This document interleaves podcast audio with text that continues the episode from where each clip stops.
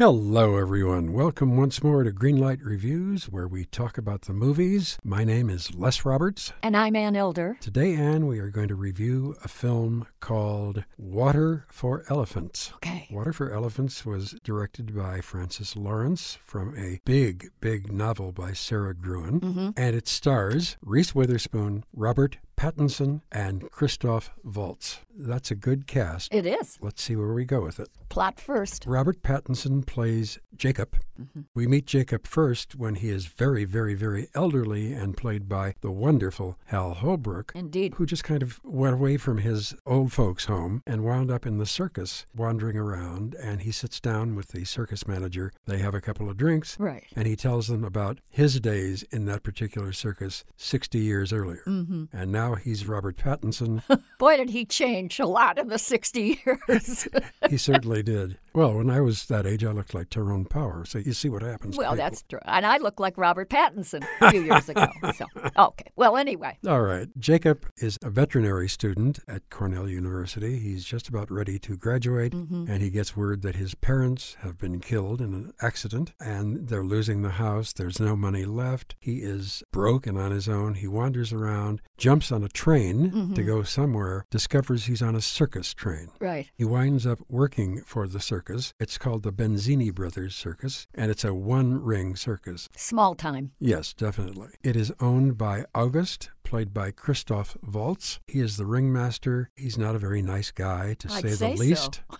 and he is married to the star of the show, a horse rider, Bareback rider. bareback rider, Mhm. named Marlena, played by Reese Witherspoon. What happens here is Jacob takes one look at Marlene, and it's all over. He falls totally in love. She's a few years older than he is. Yes. He's very vulnerable, supposedly, and she appears to be quite a bit more sophisticated. But of course, she is under the control of a very controlling husband, August. Yes. And what happens now is they have to put down one of the horses that she rides. Oh, So now they don't have an act and they acquire an elephant named Rosie. Mm-hmm. In this film, Rosie is absolutely great, but the rest of the film has its problems. let's be honest, Les. There's an elephant in the room, and I'm not talking about Rosie.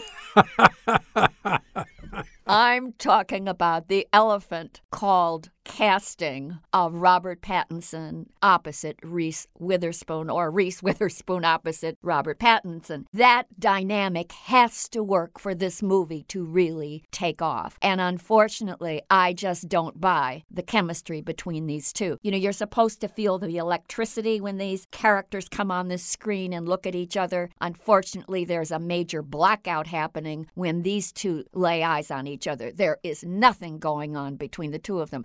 Frankly, the chemistry is much more palatable between Reese Witherspoon and her horrible husband, Christoph Waltz, and there's a nice bit of chemistry between Robert Pattinson and the elephant.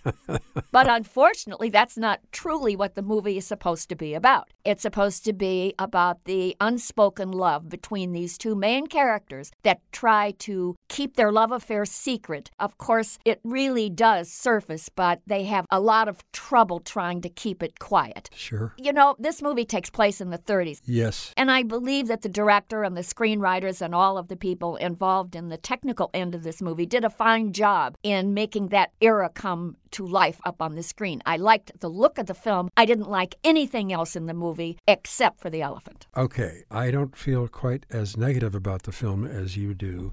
I do admit it has problems. And by the way, I think Reese Witherspoon is a wonderful, wonderful actor. And I think she's adorable to look at. Unfortunately, Ann, mm-hmm. for me, she's not very sexy. Well, that's what I'm saying. You need the two main characters to really click. When you look at Reese Witherspoon, who spends most of the movie in a leotard, she looks like a member of the Romanian gymnastics team. there is absolutely nothing voluptuous about her. You know, she's a, terrifically talented person. Yes. and she's a huge favorite of mine. However, this was a miscast. This is a misstep, and for that reason, the film doesn't work. I don't think there's anything wrong with Robert Pattinson on screen. I believe him. All he has to do is walk around on the screen. He's got an inherent sensuality and a romanticism that just emanates from him. It's a naturalness about him. She just doesn't have that quality. Yeah, I do agree that the big problem is a total lack of sexual chemistry between these two people. I'm also going to say that Christoph Waltz has obviously a field day playing this horrifying character, August. And I must say, it's really a spin off of the character for which he won the Oscar in the movie Inglourious Basterds. And I didn't see any change in him in this movie, except most of the time he spoke with a very tortured American accent. Frankly, he was so over the top. He plays the role of August like Simon Legree, or was it Simon Cowell? I don't know. It's one of those Simons. a very tough Simon. Right. The evil that emanates from him throughout the movie is so over the big top.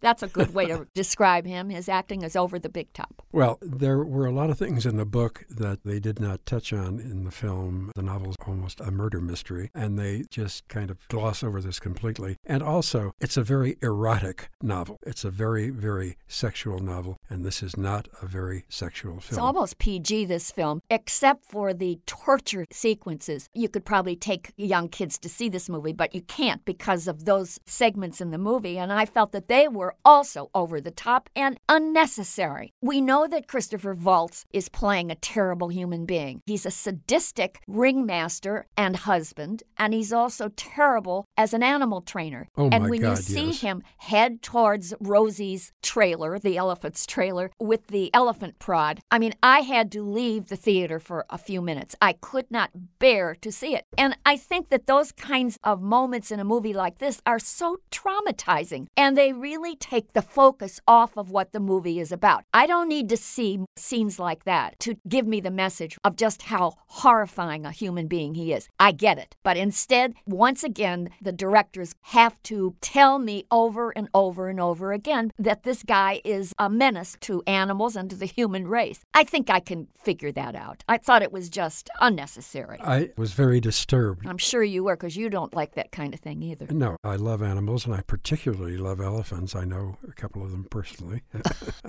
and it was hard for me to watch that. Now, they do not show the torture. Well, you hear the noises. You hear the noises. You see the prod going into the skin. No, I disagree. I saw way too much. well, yes, they did, Ann, but it could have been a lot worse. Yeah, well, you had your eyes covered, I bet. Look, the novel was a wonderful story, and I like the idea of depicting life in the 30s as seen through a down and out two bit circus like the Benzini brothers. I thought all of that created an interesting landscape for a picture. But the problem with the movie, again, casting, casting, casting. And if that doesn't work, then I don't care what the story is. It's really a tough element to overcome if you don't have the right people in place. I just felt like that that was really shortchanging the entire movie.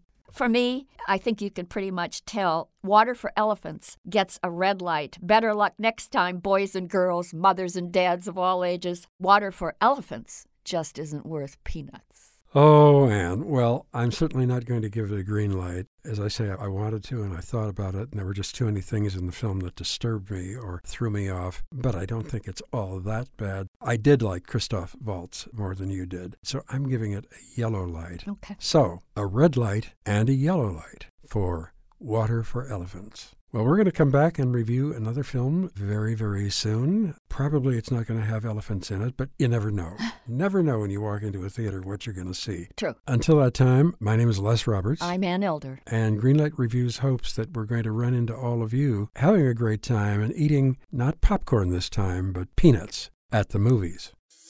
Hi, I'm Christina Yerling Biro, host of the podcast Pop Culture Confidential. Join me as I go way behind the scenes with some of the most influential people in entertainment and media. Hear actors such as Succession's Brian Cox talk about his favorite characters to play. There always has to be a mystery. The audience have to be in a situation where they want to know what's going on. Meet studio execs like Pixar chief Pete Docter and learn his secret on how he makes us cry. Emotion is our first language. And so many others who are defining popular culture, from Obama speechwriter David Litt to Top Chef host Padma Lakshmi. We don't often think about food politically or we don't want to, but it really is. Join me Search for Pop Culture Confidential wherever you get your podcasts.